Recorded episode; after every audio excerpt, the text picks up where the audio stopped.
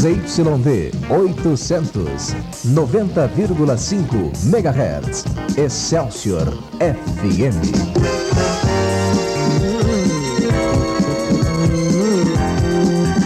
O Ponto Jovem de São Paulo.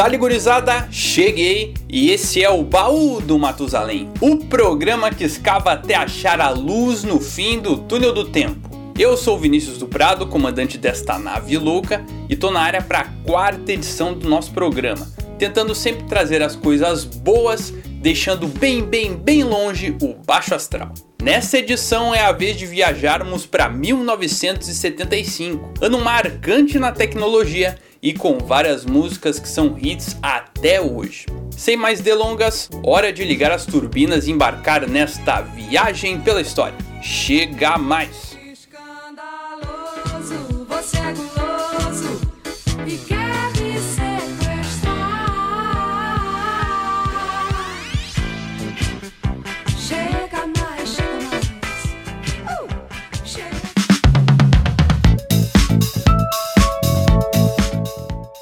ano de 75 começou numa quarta-feira e não foi bissexta, então não tivemos aquela lambuja. Na categoria feriados, uma coincidência não tão legal com 2003. Proclamação da República em um sábado, independência, padroeira e finados em domingos. Em compensação, Dia do Trabalhador caiu em uma quinta e Tiradentes foi comemorado em uma segunda, deu para esticar um pouquinho nessas duas datas. O Natal foi celebrado de quarta para quinta-feira e o ano terminou em uma quarta-feira também. Como comentei no início, 75 teve muita coisa importante na tecnologia. Vou começar essa viagem pelos fatos mais importantes dessa época, com a criação de uma empresa fundamental para a informática, só a poderosa Microsoft. É, a Microsoft do Windows, do Word, do Excel e de tantas outras coisas nasceu em 75, uma época bem diferente da computação. Ela ainda engatinhava. Na década de 70, a maioria dos escritórios usava uma velha máquina de escrever. Os computadores já existiam, mas como tinham o tamanho de um armário, às vezes maior que a sua própria sala, caro ouvinte, não dava para cada funcionário ter um computador. Essa realidade estava começando a mudar quando os jovens Paul Allen e Bill Gates viram em uma revista da época chamada Popular Electronics o lançamento do Altair 8800. Era uma revolução por ser bem menor que os computadores da época. O problema é que ele não vinha pronto, era uma caixa com várias luzes, o que hoje seria o gabinete ou CPU. Para poder organizar tudo, a pessoa precisava comprar um monitor, teclado e ainda programar a máquina para botar ela para rodar. É muito difícil. Aí que a Microsoft entrou. Bill e Paul criaram um programa, ou na língua da informática, um software, Eu não entendi o que ele falou. que fazia com que as pessoas pudessem rodar o Altair 8800 e venderam para fabricante do computador. Aí criaram a Microsoft em 4 de abril daquele ano. O nome foi feito por Allen. O micro vinha de microprocessador e o soft do tal software. Isso porque a ideia deles era investir em programas para máquinas que seriam cada vez menores, o que acabou sendo o futuro da tecnologia, do computador para o celular tijolão, para o smartphone e por aí vai. E os programas deles sempre presentes. Os caras se entregaram tanto pro projeto que o Bill Gates largou a faculdade para focar 100% na empresa. Deu certo, já que alguns anos depois já fecharam um contrato com a IBM, que era a maior fabricante de computadores da época, mas também fizeram programas para a Apple de Steve Jobs e assim construíram o império que a Microsoft é hoje, mas que teve o pontapé inicial em 75. Matusalém. Falamos agora da IBM e em setembro de 75 ela lançou no mercado um produto que era inovador na época. Um computador portátil, o IBM 5100.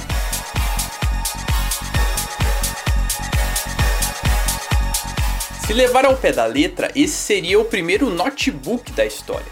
Ele não funcionava a bateria, não tinha as funções que tem hoje e pesava quase 25 quilos, portátil. Mas pelo fato do que eu disse antes, que os computadores da época eram gigantes, por ter já um pequeno monitor e um teclado embutidos ali na peça, e por ser fácil de ligar, só conectar numa tomada, além do fato de dar para levar para outros lugares, embora pesasse 25 kg, mas você poderia levar, foi um baita de um avanço. O IBM 5100 foi apresentado para ajudar em atividades profissionais, como engenheiros, estatísticos, contadores, etc. Mas a partir daí o pessoal já pensava no computador voltado para a pessoa, no caso para o funcionário, e não para uma empresa. Daria no caso para se ter uma peça para cada funcionário. Isso foi um começo para que em 1981 a empresa lançasse o IBM PC, que aí sim era um computador feito para as necessidades pessoais também, que foi outro marco da informática. Pelo que eles apresentaram, dá para dizer sim que 75 foi o ano que nasceu o primeiro notebook da história, o IBM 5100. 90.5 Excelsior.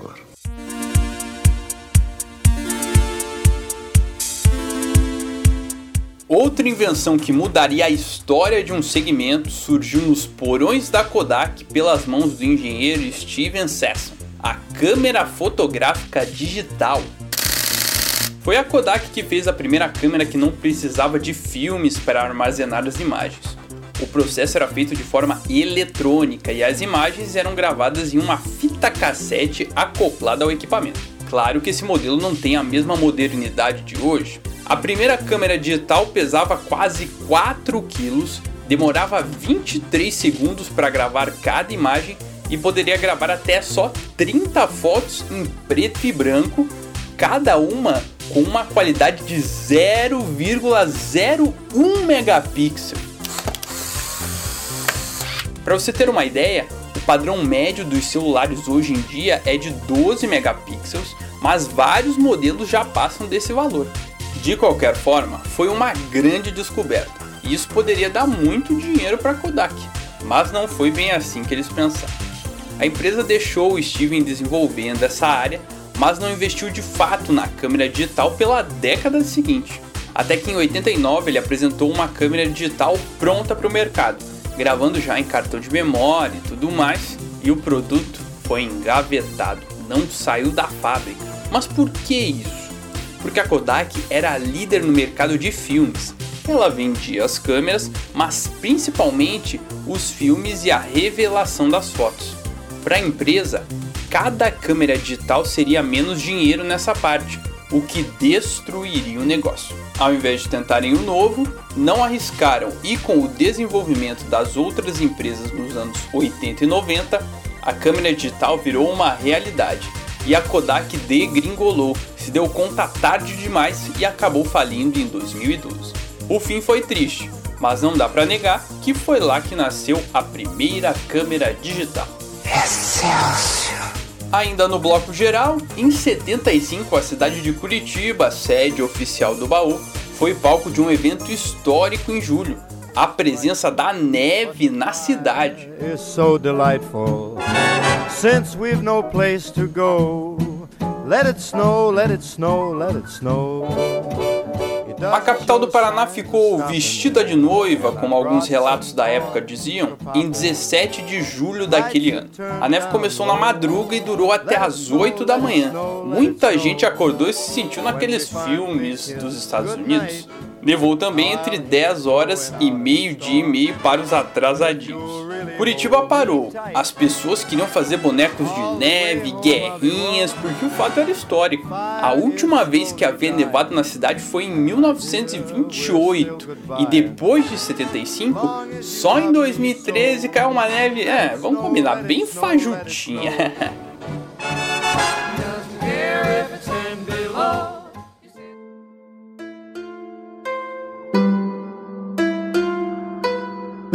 Se na capital o clima era de felicidade, no interior a tristeza bateu os agricultores. Na madrugada seguinte, 18 de julho, a geada negra devastou o campo paranaense. Naquela época, o Paraná era um estado que dependia muito do cultivo do café. A geada foi tão pesada que atingiu as plantas como um todo, não só nas pontas, torrando as sementes que ainda estavam crescendo. Foi um prejuízo alto e que mudou a agricultura do estado. Sem o peso do café, os fazendeiros tiveram que experimentar novas culturas, o que alavancou o desenvolvimento do milho e principalmente da soja, que hoje o Paraná é referência. Além disso, vários paranaenses migraram do interior para a capital e do estado do Paraná para uma escalada pelo oeste do Brasil, Mato Grosso e Rondônia principalmente, um fenômeno populacional também. Tristeza de um lado e alegria do outro, dois sentimentos causados pela mesma raiz. A neve que marcou para sempre o inverno de 75 no estado do Paraná. Fique na sua. Fique na nossa. Paulo Matusalém. Hora do primeiro intervalo no baú do Matusalém, trazendo um clássico automotivo dos anos 70 que até hoje tem uma legião de fãs. O Opalão, e esse modelo do comercial era de 75 mesmo.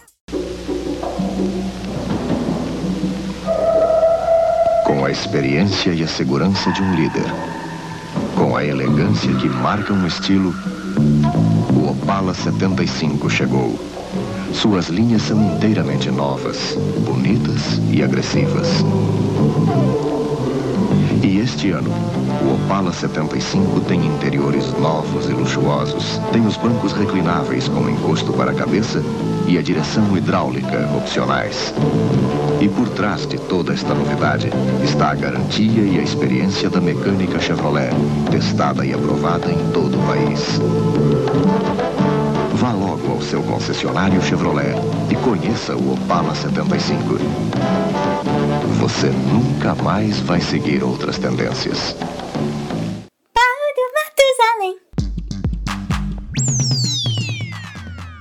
Tá aí o Opala que é bonito demais, mas o dono tinha que comprar um posto de gasolina junto, porque o que esse carro bebe não tá no gibi. Chegamos ao bloco cultural do baú do Matusalém, trazendo um sucesso que demorou 10 anos para estourar na telinha. A novela Rock Santeiro. sabe não quer falar, quem fala não quer dizer. Eu vou mostrar pra vocês a história que o povo conta.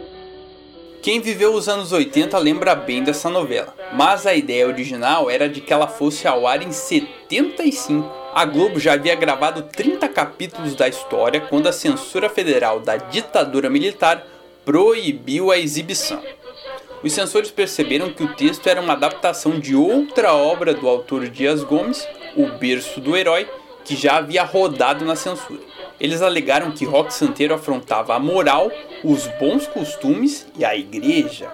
O baque foi grande na equipe. Alguns atores do elenco chegaram a ir a Brasília tentar negociar com o presidente Ernesto Geisel, mas não teve jeito. A Globo teve três meses para colocar no ar uma nova novela enquanto rolava um compacto de Selva de Pedra. Pois saiu, em 24 de novembro daquele ano entrava um folhetim a toque de caixa, mas que pelas mãos da gloriosa Janete Claire se transformou em um clássico da TV. Pecado Capital. Dinheiro na mão é vendaval, é vendaval na vida de um sonhador, de um sonhador. Como o elenco de Rock Santeiro estava na pista para negócio, o trio principal foi o mesmo: Francisco Cuoco, Bete Faria e Lima Duarte. Cuoco era Carlão, um taxista típico do subúrbio carioca. Ele era noivo de Lucinha, feita por Beth, era muito apaixonado por ela, mas também tinha muito ciúme da moça.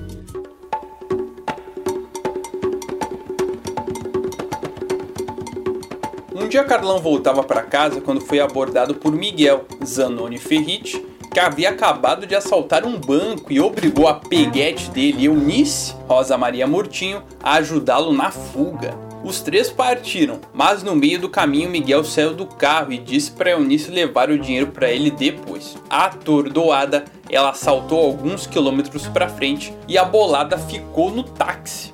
Aí nasce o dilema de pecado capital. Carlão usa a grana roubada para subir na vida ou entrega um montante para a polícia, mas pode ser preso por cúmplice. Sabe, eu não faço fé, mas na minha loucura e digo. A essa altura, não era só essa dúvida que tirava o sono do taxista. Lucinha, que antes trabalhava em uma tecelagem, acabou virando modelo, se aproximou mais da High Society carioca e ficou distante de Carlão. Pra piorar, começou a flertar com Salviano Lisboa, Lima Duarte, um rico viúvo que era o dono da tal tecelagem Centauro. Querendo bater de frente com o magnata, Carlão resolve usar o dinheiro do assalto, investindo em uma frota de táxi e se tornando o rei do Meyer. Nesse embalo, acaba se enrolando ainda mais na trama. Vendo isso, Lucinha acaba se afastando de vez do agora ex-noivo e se envolve com Salviano. Ela encara a desconfiança dos filhos do Ricaço, Vilma, Débora Duarte e principalmente o Vicente, Luiz Antônio Queiroz. Ele consegue desestabilizar o casal e, pasmem, tirar o próprio pai da presidência da Centauro. Mas no final acaba metendo os pés pelas mãos e recua. Salviano é convidado para voltar a ser presidente, mas deixa o cargo ao fiel escudeiro Valdir Emiliano Queiroz e vai viver a lua de mel com o grande amor. Sem Lucinha, Carlão acaba se envolvendo com Eunice, a tal que entrou de gaiato no roubo era a flerte do bandido. A relação estimula Carlão a voltar à vida simples e entregar o dinheiro. Ele deixa a mala nas obras do metrô do Largo da Carioca, centro do Rio, e liga para a polícia fazendo uma denúncia anônima.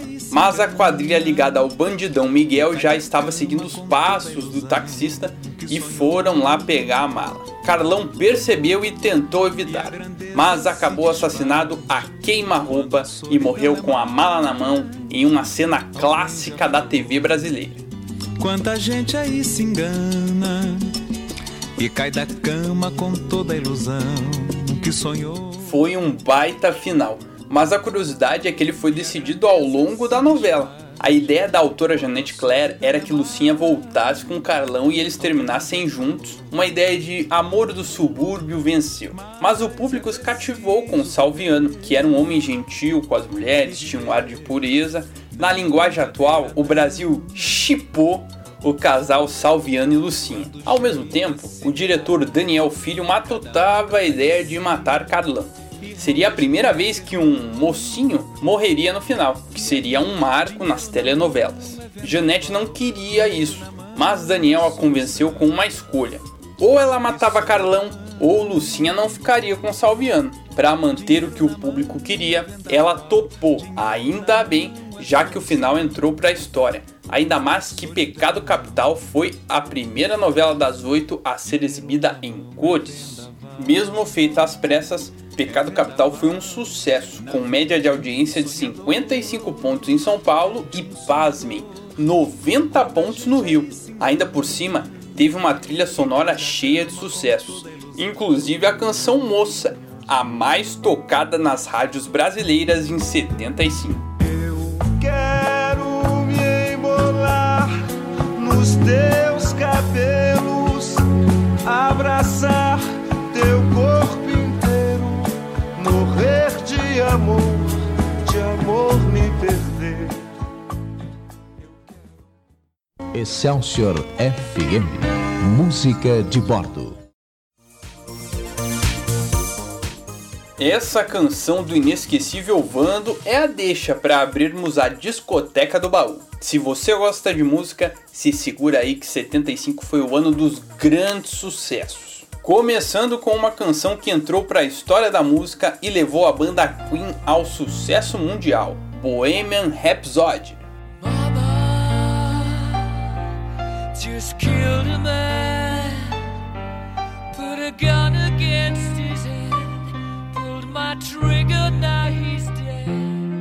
Essa marcou e marca até hoje. À primeira vista não tinha pinta de sucesso, já que era longa demais para tocar nas rádios, quase 6 minutos, e tinha algumas referências a mitologias que poderiam dificultar a interpretação. Mas não foi isso que aconteceu. Misturando partes mais rock and roll com um som mais lento, estilo baladas antigas, Bohemian Rhapsody caiu no gosto da galera. E a letra com várias interpretações também fez o pessoal pensar bastante.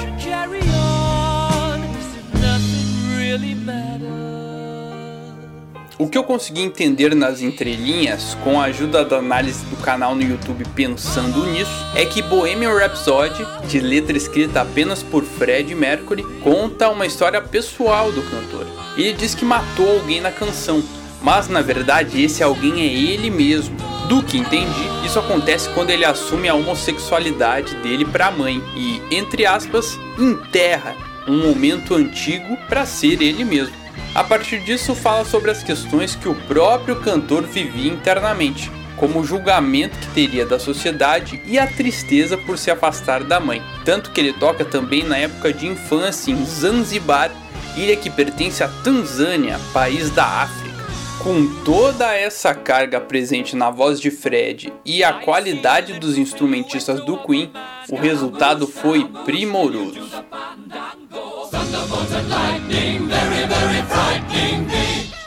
A curiosidade é que a história da música não é linear, começo, meio e fim.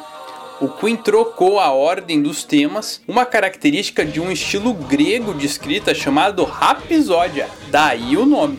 Essa música fez parte da vida de gerações, uma das poucas a emplacar no topo das paradas em três décadas diferentes: 75, 91, quando Mercury morreu, e 2018, no embalo do filme sobre a banda, que se chama Bohemian Rhapsody também. Em 2018, a canção bateu um recorde ao alcançar a marca de 1 bilhão e 600 milhões de reproduções nas plataformas musicais. Sucesso dos 8 aos 80.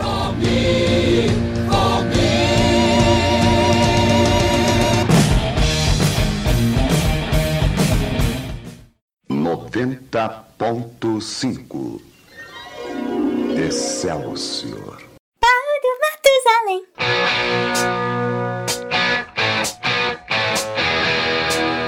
Ainda na pegada rock and roll, 75 marcou o lançamento de uma das bandas mais famosas do gênero no planeta, o AC/DC.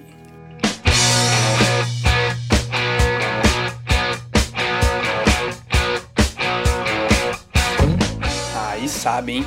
A banda nasceu em novembro de 73 na capital da Austrália, Sydney, e se apresentou em público pela primeira vez na virada de 73 para 74, em um clube local, cantando músicas do já famoso Chuck Berry. Durante 74, muita confusão e trocas de integrantes até a primeira formação clássica com a chegada do vocalista Bon Scott, que se juntou aos irmãos guitarristas Malcolm e Angus Young, o baixista Mark Evans e Phil Rudd na bateria. Com o bonde formado, em 75 eles lançaram dois álbuns, ambos vendidos inicialmente na Austrália. O primeiro, lançado em fevereiro, foi High Voltage, que teve como música de trabalho Baby Please Don't Go.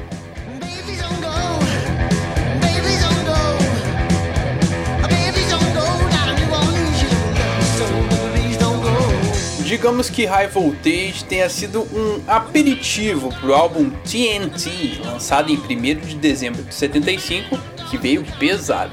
Para começar com a música que dá nome ao LP, quem jogou Tony Hawk no Play 1 com certeza se lembra.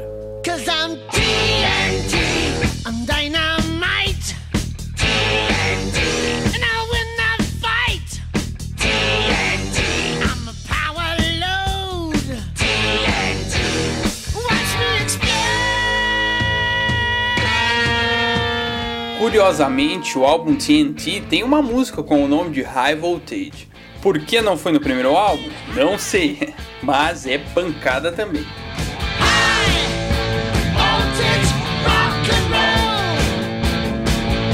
E a que mais impactou, se tornando um hino da própria banda, é a de longo nome It's a Long Way to the Top If You Wanna Rock and Roll, essa aí arrebentou.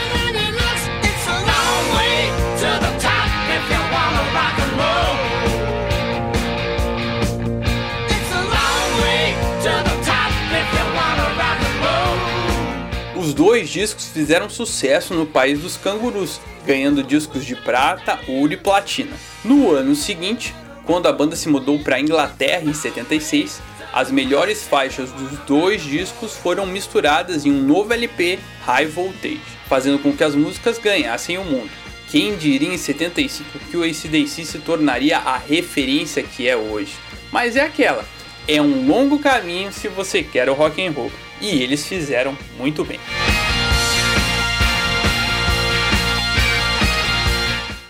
Excelsior FM. Música de bordo. Para fechar a trilogia internacional que separei, um clássico da banda inglesa Pink Floyd que também atravessou o tempo. Wish You Were Here. So, so you think you could tell heaven from hell, blue skies from pain. Essa música dá nome ao álbum lançado em 12 de setembro de 75 e que teve uma missão ingrata: suceder Dark Side of the Moon, que até hoje vendeu 45 milhões de cópias. Era uma pressão grande para o grupo, que vivia uma encruzilhada entre se acomodar naquele sucesso ou mostrar outra obra autoral. Outras coisas também incomodavam, como a pressão da indústria da música para os caras fazerem algo rápido e melhor que antes, e o mau momento pelo qual passava Sid Barrett, ex-integrante e amigo dos membros, se afastando da música e ficando meio aéreo por conta do excesso de LSD. Essa ausência de Sid e a ausência da alegria de fazer música foram os combustíveis para criar uma temática para o LP após um tempo sem inspiração, a ausência. Daí vem o desejo, queria que você estivesse aqui, a música que encabeçou o álbum.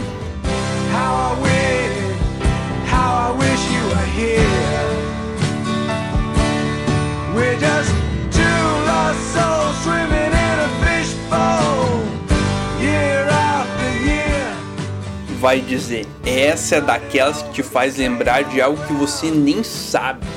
Uma curiosidade é que os artistas gostam do nome Wish You Were Here.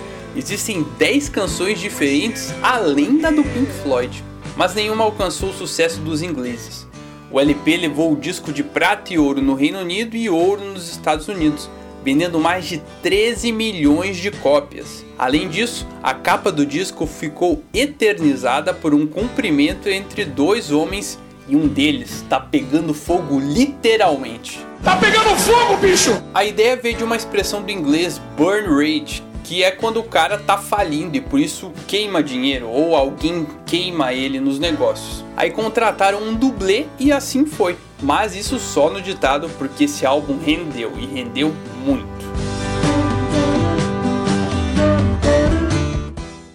Fique na sua. Fique na nossa. Excelsior. Paulo Matusalém. Fazendo a conexão entre gringos e brazucas, em 75 também tivemos um álbum que entrou para a história da nossa música. Tim Maia e a sua fase Paz e Amor com o LP Tim Maia Racional. Eu tive que subir lá no alto para ver energia racional, a verdadeira luz da humanidade.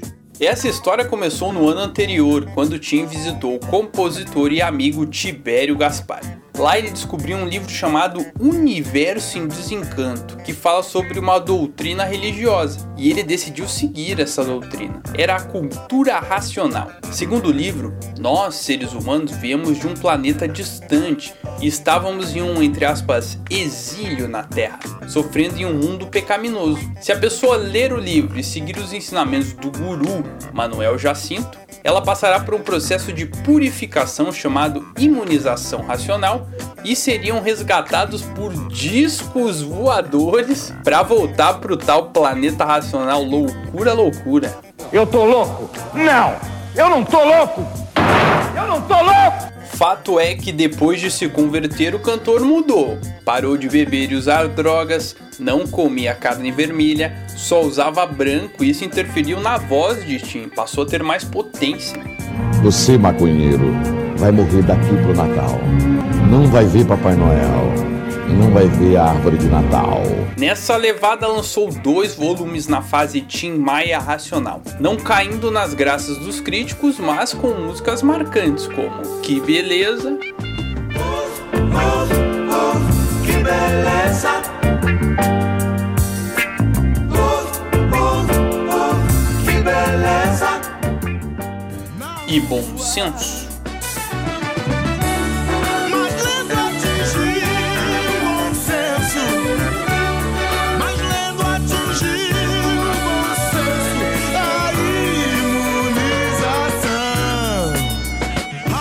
Mas essa fase não durou muito tempo.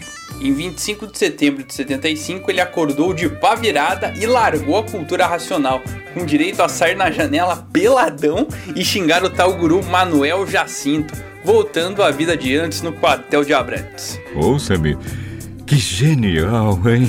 No entanto, após a morte de Tim Maia, esses LPs da fase racional viraram item de colecionador, passando da casa de 300 reais na internet e o combo com as versões chegando a milão. O sucesso também aconteceu com o lançamento nas plataformas de música no ano passado, inclusive contando com o volume 3 de músicas que não foram lançadas na época e ficaram na gravadora por quase 3 décadas, mostrando uma fase excêntrica do cantor, mas com uma qualidade vocal excelente. A fase racional de Tim Maia marcou 75. Excelsior FM. Música de bordo. Também em 75, um álbum marcou uma cantora de carreira com final precoce, mas que deixou um grande legado. Clara Nunes e o LP Claridade. Quando eu ouvi passar o bloco, eu não resisti. Nos anos 70, Clara se consolidou como uma figura importante da MPB. Ela iniciou numa levada mais romântica, mas as coisas engrenaram quando ela assumiu a veia sambista no trabalho. Nesse LP Claridade, três músicas caíram no gosto popular. Juízo Final, escrita pelo grande Nelson Cavaquinho, que mais tarde virou trilha de novela na voz de Alcione. O sol há de brilhar uma vez. A deusa dos orixás, reforçando a qualidade de Clara para trazer ao público temas ligados à religião da Umbanda.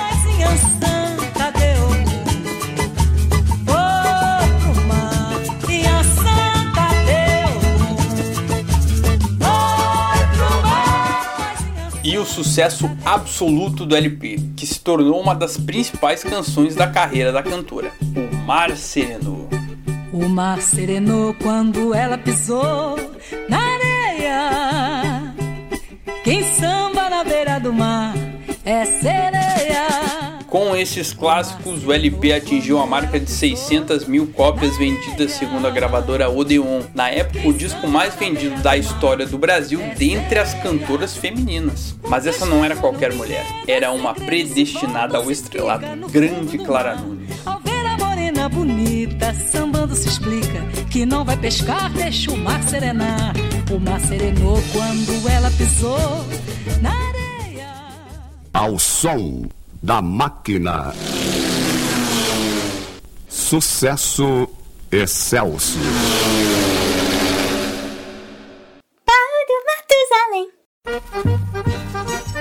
Falamos de um ritmo tipicamente brasileiro, o samba, e vamos terminar esse bloco com outro bem característico, o forró. Em 75 saiu o álbum Aqui Tem Catimberê, com a música que projetou Genival Lacerda para o Brasil, Severina Chique Chique. Quem não conhece Severina Chique Chique que botou uma boutique para a vida melhorar. O paraibano Genival já era conhecido no Nordeste como senador do rojão. Rojão é uma variação do ritmo popularizada pelo ícone Jackson do Pandeiro, que contava grandes feitos dos intérpretes e tinha uma levada mais acelerada. Nos anos 70, ele foi descobrindo mais sobre o forró de duplo sentido, até que a música Severina Chique Chique chegou até ele. A letra, feita por João Gonçalves, falava sobre uma mulher que ele conheceu na cidade baiana de Xique-Xique, 587 km de Salvador. Só trocou o nome de Adelice para Severina. Foi difícil encontrar algo que rime com chique, mas naquela época estava na moda vender roupas em boutiques, aí ele encaixou a rima. A questão é que em algumas partes do Nordeste as pessoas confundiram boutique com butico, que era uma gíria para é, a parte do corpo que usamos para fazer o número 2. Indecente! Só pensa naquilo.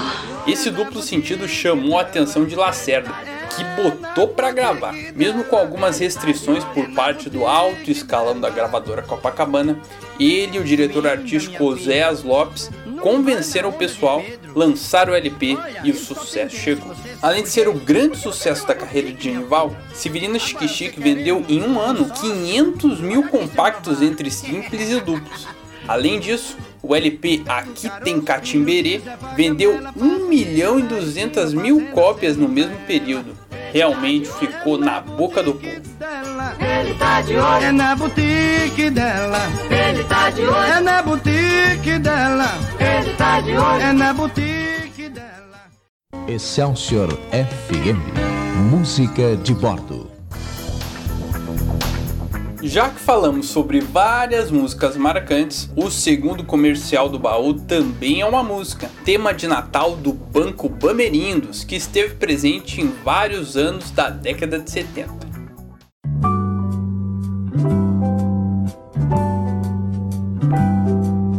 O menino chega e por amor vai renascer. Traz nas mãos uma esperança e sorri, pois é Natal.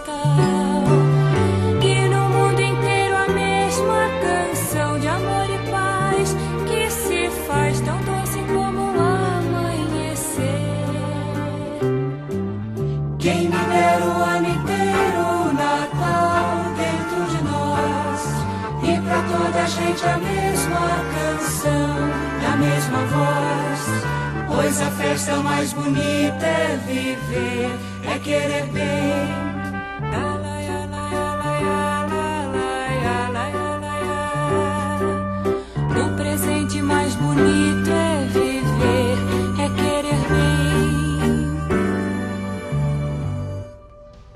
É uma música de verdade e que toca o coração mesmo sendo uma propaganda. Ela foi composta por Walter Santos, que fazia parte da bossa nova e criou o arranjo, junto com a letrista Teresa Souza, uma parceria que deu certo por muito tempo. A ideia do comercial era fugir do padrão de Natal dos Estados Unidos, com neve, Papai Noel, essas coisas. Aí fizeram a proposta de um comercial com uma mulher segurando uma criança em um ambiente verde, campos bonitos, fazendo uma alusão à história central da data, Maria e Jesus. Ivete Zani foi a cantora e também atriz na peça e deu super certo. Tanto que a canção foi parar no coral do Palácio Avenida, apresentação infantil aqui de Curitiba, e a matriz do Bamberinos também era na capital paranaense. Então casou tudo certo e essa é uma bela lembrança de 75.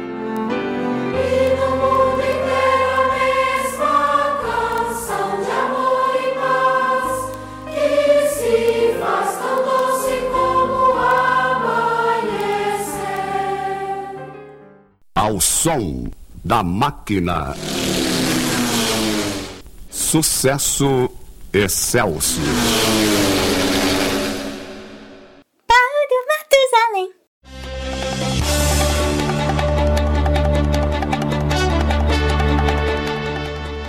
Começando o bloco esportivo do baú com um personagem que apareceu na edição de 80 e uma sacanagem que fizeram com ele, mas que em 75 alcançou um feito histórico. João do Pulo. Ele tinha apenas 21 anos quando foi à cidade do México disputar os Jogos Pan-Americanos.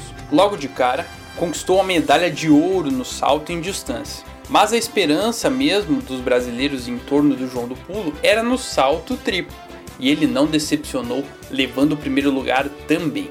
Mas o que ficou marcado nesse salto foi a quebra do recorde mundial pertencente ao soviético Viktor Saneyev, aquele que foi protegido pelos comunistas em 80. Ele tinha alcançado a marca de 17 metros e 44 centímetros, mas João do Pulo chegou a 17 metros e 89, quase meio metro melhor, tornando-se o maior triplista do mundo em 75. Essa marca só foi batida poucos meses antes de completar uma década de vida, em junho de 85, e permanece até hoje como a melhor marca de um triplista na história dos Jogos Pan-Americanos.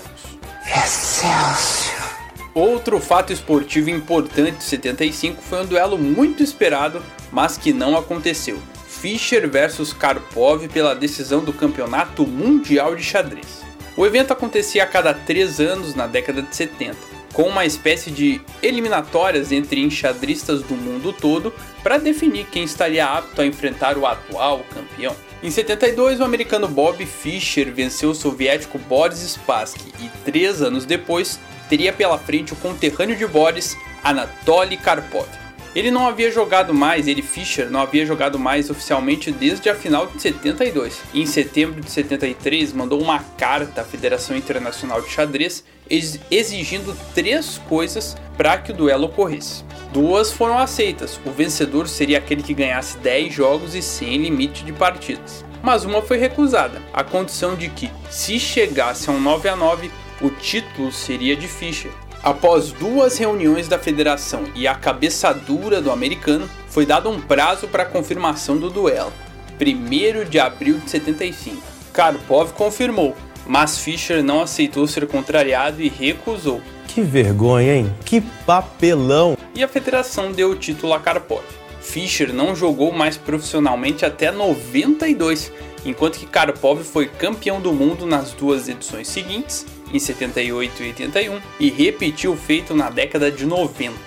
Paulo Matusalém.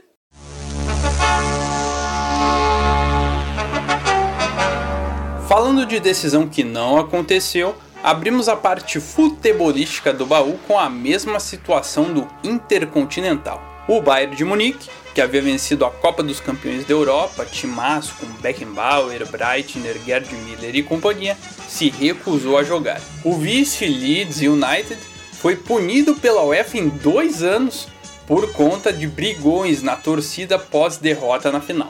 Que vergonha, hein? Que papelão! Com isso, seria necessária uma disputa do terceiro lugar entre Barcelona e Saint-Étienne, mas seria uma mão de obra danada e optaram por não disputar aquela edição. Quem levou a pior foi Independiente, campeão da Libertadores, que não teve a chance de ganhar. O Rojo de Avellaneda alcançou um feito histórico ao levantar a quarta taça seguida, sendo até hoje o maior vencedor da competição. Os argentinos entraram direto na segunda fase por defenderem o título. Após uma disputa ferrenha com Rosário Central e Cruzeiro, em que os times fizeram 4 pontos os três, o Independiente avançou por ter um gol a mais de saldo. A decisão foi contra o União Espanhola, perdendo no Chile e vencendo na Argentina. O regulamento forçou um jogo desempate em campo neutro, Assunção, no Paraguai. Aí prevaleceu a experiência roja, vencendo por 2 a 0 e entrando para a história. No futebol brasileiro, mais festa em vermelho.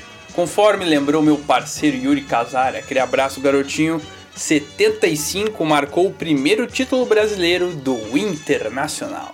O Colorado fez uma campanha excelente, com apenas 3 derrotas em 30 jogos. O time gaúcho nadou de braçadas nas duas primeiras fases, mas após uma derrota para o incrível Santa Cruz, que fez uma campanha massa naquele torneio, Diegão, Diego Borges, aquele abraço meu operário do jornalismo, o Inter se classificou em segundo no grupo teve de ir ao Maracanã enfrentar a máquina tricolor do Fluminense com Félix, Pecaju, Rivelino, etc.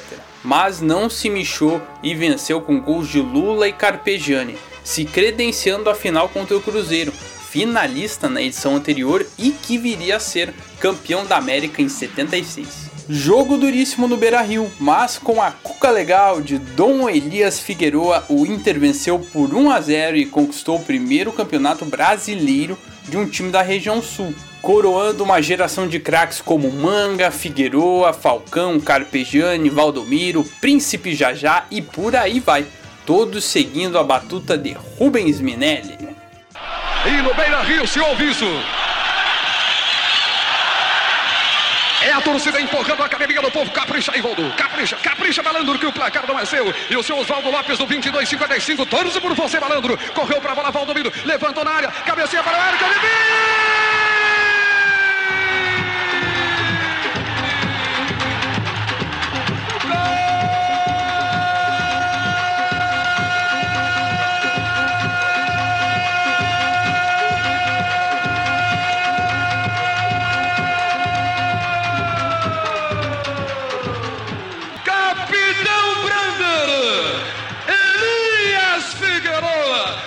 Choveu na boca do gol. O capitão Brander, o trem do Beira Rio, estufa os cordéis da cidadela do Raul.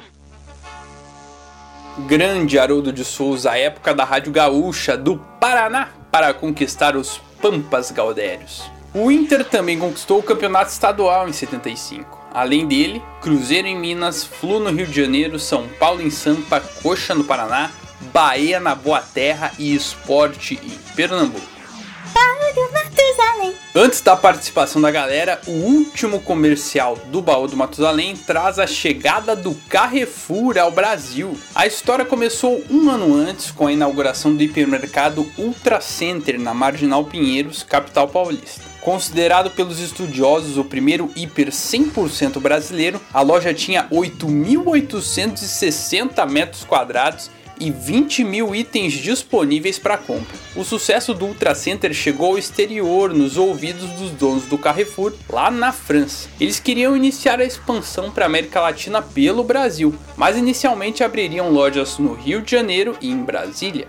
No entanto, com o sucesso do Ultra Center e para mostrar que o Carrefour não estava para brincadeira, a rede francesa comprou o Ultra Center e inaugurou o Carrefour da Marginal Pinheiros em 5 de setembro de 75. Confere o comercial que apresentou o Carrefour aos brasileiros. Carrefour, onde você compra tudo. Carrefour. Compra tudo mais barato. Carrefour. Tudo mais barato mesmo. Carrefour.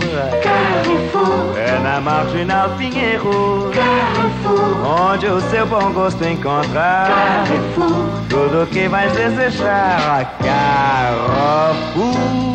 Vive la différence. Excelsior. Alô? Alô? Alô? Alô? Alô? Hora de abrir o microfone para as participações dos meus queridos ouvintes. A participação sempre no nosso Twitter, arroba baumatusalém, e também no meu Instagram pessoal, arroba viniciusdenobre. Algumas participações bem legais por aqui. Começando com ela, mamãe querida! Mamãe querida, mamãezinha, mamãezinha. Luciane do Rocio do Prado dizendo que os meus programas são mara. Aí sim, hein, mãe? É bara! E foi a década do nascimento. Mamãe nasceu em 1970. O meu parceiro Douglas Maia, abração irmão, tamo junto, de Coatis para o Mundo, trouxe aqui dois álbuns que ele gosta muito, que são de 75. O primeiro foi Fruto Proibido, da gloriosa Rita Lee, toca um trechinho pra gente.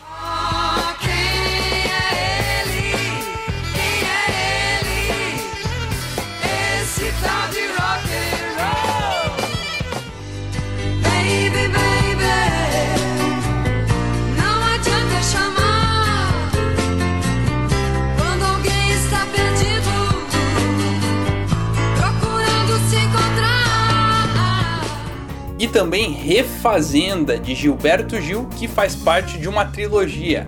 Refazenda, Refavela e Realce. O primeiro foi o Refazenda, então solta um trechinho também. Abacateiro, sabes ao que estou me referindo, porque todo tamarindo tem o seu agosto azedo, cedo, antes que o janeiro doce manga venha ser também. Eu quase não saio, eu quase não tenho amigo, eu quase que não consigo ficar na cidade sem viver contrariado.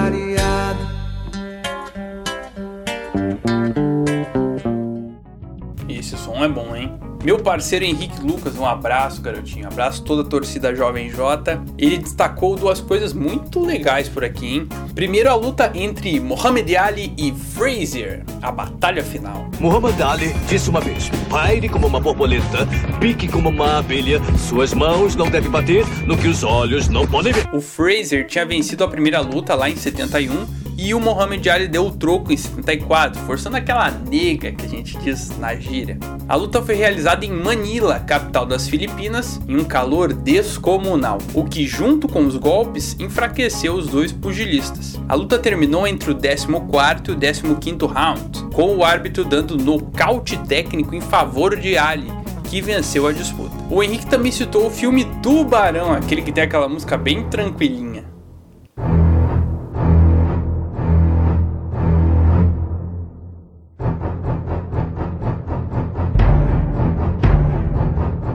Eu me borro só de ouvir. O filme se passa em uma praia na pequena cidade de Emmett, Nova Inglaterra, onde um tubarão feroz ataca os turistas sem dó. A polícia quer fechar a praia, mas o prefeito Larry proíbe para não perder dinheiro vindo dos turistas. O cientista Matt e o pescador Quint se oferecem para acabar com o tal bichão, mas a missão é parada dura. Esse filme foi dirigido pelo jovem Steven Spielberg, à época com 27 anos, e as gravações foram bem problemáticas porque o diretor quis gravar no oceano para dar mais realidade, não numa piscina de ondas ou algo do gênero. E aí complica, né? Tem que lidar com a natureza. Foi punk, mas deu resultado. Quatro Oscars em 76 como melhor filme, melhor montagem, melhor trilha sonora original e melhor mixagem de som. E para fechar, meu parceiro Igor BKZ falando que foi o ano do nascimento do pai dele, Sidney. Um abraço pros dois aí, legal demais a participação da galera. Esse avião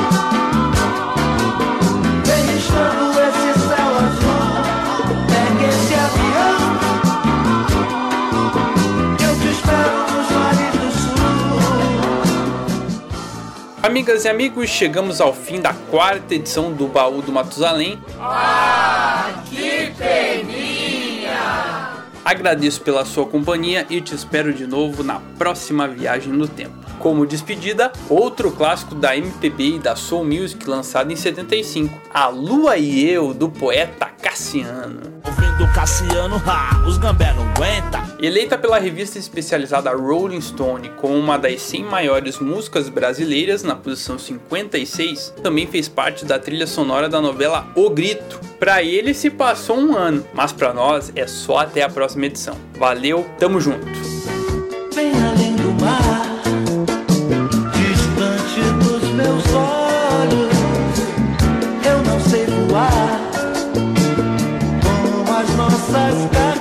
amor por um selo e viajar. Excelsior.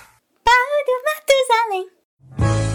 Mais um ano se passou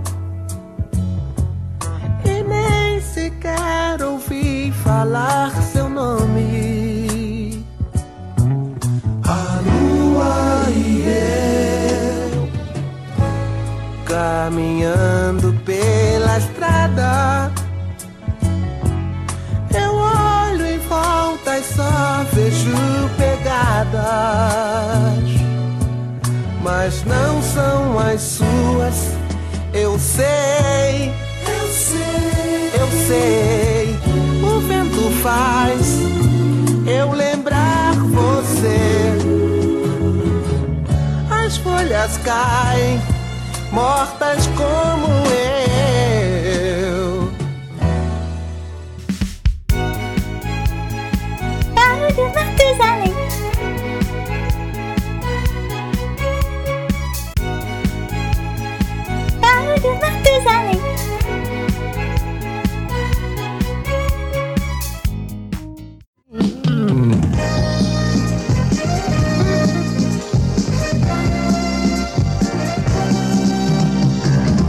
ZYD 800, 90,5 MHz.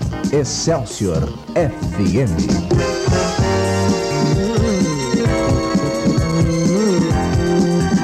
O ponto jovem de São Paulo.